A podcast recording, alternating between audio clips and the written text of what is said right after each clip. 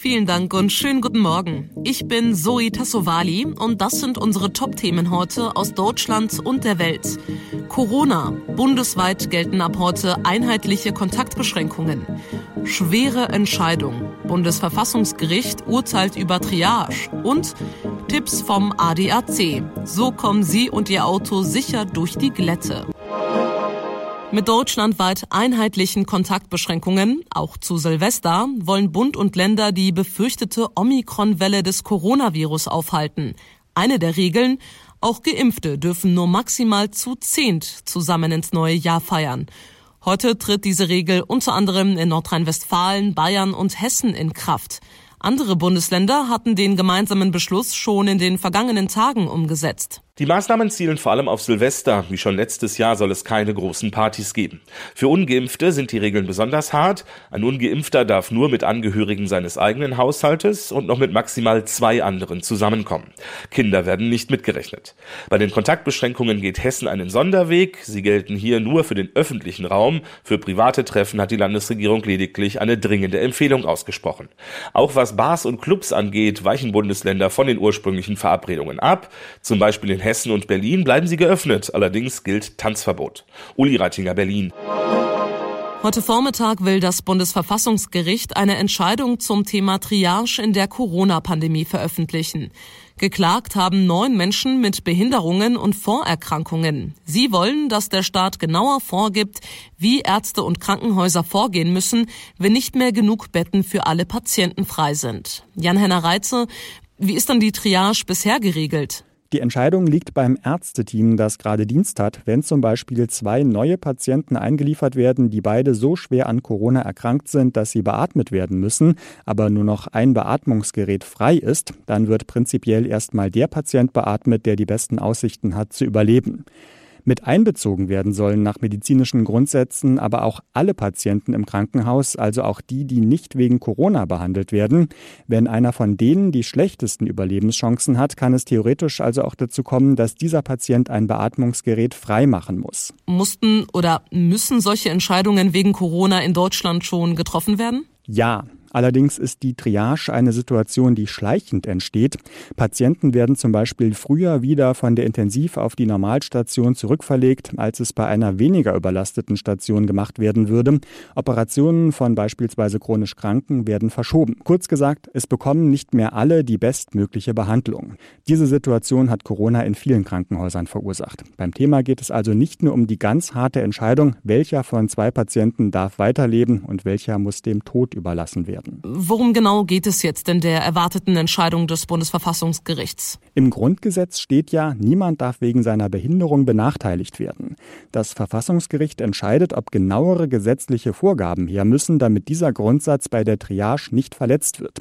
Medizinisch gesehen kann eine chronische Erkrankung oder auch eine Behinderung ja als etwas bewertet werden, das die Überlebenschancen auf der Intensivstation mindert, egal ob der betroffene Patient wegen Corona oder aus anderen Gründen behandelt wird. Das Gericht Gericht muss entscheiden, ob das okay ist. In großen Teilen des Landes herrscht heute Glättegefahr. Es hat schon einige Unfälle gegeben und es gilt für Autofahrer natürlich, besonders vorsichtig zu fahren. Tipps gibt es jetzt vom ADAC. Sprecher Andreas Hölzel erklärt, was Autofahrer schon vor der Fahrt beachten sollten. Grundsätzlich ist es im Winter ratsam, Eiskratzer, Handbesen und Abdeckfolie für die Windschutzscheibe im Auto zu haben. Auch die Scheibenwischanlage muss stets mit ausreichend Frostschutzmittel aufgefüllt sein. Das Auto muss komplett von Eis und Schnee befreit werden. Das ist vorgeschrieben und nur wer gute Sicht hat, kann auch schnell reagieren. Außerdem dürfen hinterherfahrende Autos nicht durch herabfliegenden Schnee oder Eis gefährdet werden. Vorsicht ist vor allem beim Lenken geboten. Worauf muss ich denn genau achten? Es geht beim Fahren auf Schnee und Eis darum, keine ruckartigen Lenkbewegungen zu machen. Kommt das Fahrzeug auf gerader Strecke trotzdem ins Schleudern, dann muss man auskuppeln, bremsen und schnell, aber gefühlvoll gegenlenken. ESP, also das elektronische Stabilitätsprogramm, hilft beim Stabilisieren des Autos. Reagiert das Fahrzeug nicht mehr, dann hilft nur eine Vollbremsung. Und wie reagiere ich, wenn ich bei Glätte einen Unfall baue? Im Grunde ist es nicht anders als bei einem anderen Unfall. Man sollte als erstes die Unfallstelle absichern, Warnblicker einschalten und dann das Warndreieck in einem Abstand von 50 bis 100 Metern aufstellen. Eine Warnweste muss man im Auto haben und natürlich ist es wichtig, sie auch anzuziehen. Gerade bei Glätte ist es lebenswichtig, noch vorsichtiger zu sein und sich selbst und andere Fahrzeuginsassen auch in Sicherheit zu bringen. Mit dem neuen Jahr treten einige neue Gesetze und Änderungen in Kraft. Erstmals seit sieben Jahren gibt es in Deutschland wieder eine Tabaksteuererhöhung. Deshalb müssen sich Raucher ab dem 1. Januar auf höhere Preise einstellen. Es steht aber noch mehr an.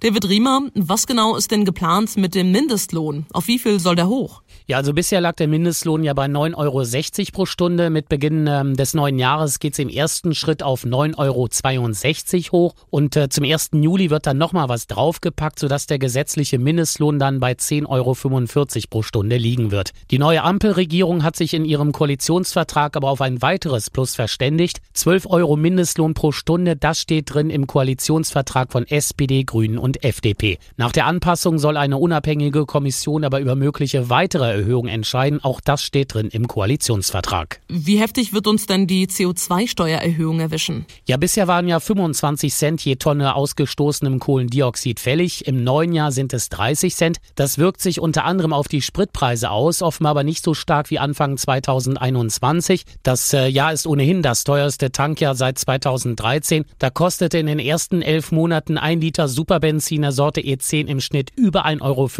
Wahnsinn. Wie der ADAC berechnet hat, Monat müssen sich die Autofahrer bei Benzin und Diesel durch den erhöhten CO2-Preis auf ungefähr anderthalb Cent pro Liter mehr einstellen. Heißt das Autofahren wird auch im neuen Jahr erneut teurer. Hoffentlich behält der ADAC recht und der Aufschlag wird nicht so heftig wie 2021.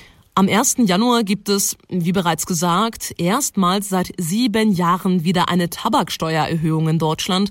Worauf müssen sich Raucher einstellen? Wie viel teurer werden Kippen und Tabak? Ja, hier mal ein Beispiel. Eine Packung mit 20 Zigaretten drin kostet nach der Erhöhung im Schnitt 10 Cent mehr. 2023 werden dann nochmal 10 Cent draufgeschlagen. Das war's dann aber noch nicht. Denn 2025 äh, und 2026 jeweils wird jede Zigarettenpackung dann nochmal im Schnitt 15 10 Cent teurer. Mit der Erhöhung jetzt tritt übrigens auch noch das, Achtung, jetzt wird's sperrig, Tabaksteuermodernisierungsgesetz in Kraft. Dadurch kosten Wasserpfeifen, Tabak und erhitzter Tabak auch mehr. Beides ist bisher ja niedriger besteuert worden. Es wird aber auch bei den Liquids für E-Zigaretten an der Steuerschraube gedreht, aber erst ab 1. Juli 2022. Thema alte Führerscheine. Einige werden die in neue Karten umtauschen. Betroffen sind zunächst diejenigen, die zwischen 1953 und 1958 geboren sind. Bis wann muss das denn spätestens passieren? Ja, die Umtauschfrist endet am 19. Januar. Viele hängen ja unheimlich an ihren alten Führerscheinen, die zum Teil Jahrzehnte alt sind. Klar, da hängen natürlich auch viele Erinnerungen dran. Viele Städte rechnen jedenfalls in den nächsten Wochen mit einem Ansturm, denn äh, kurz vor Ablauf der Frist haben sich längst noch nicht alle Betroffenen darum gekümmert gekümmert. Das hat eine Umfrage ergeben. Wer die Frist jedenfalls verstreichen lässt, riskiert ein Verwarngeld von 10 Euro. Bis 2033 übrigens müssen alle Führerscheine, die vor 2013 ausgestellt wurden, in ein EU-einheitliches Dokument, also die Karte, umgetauscht werden.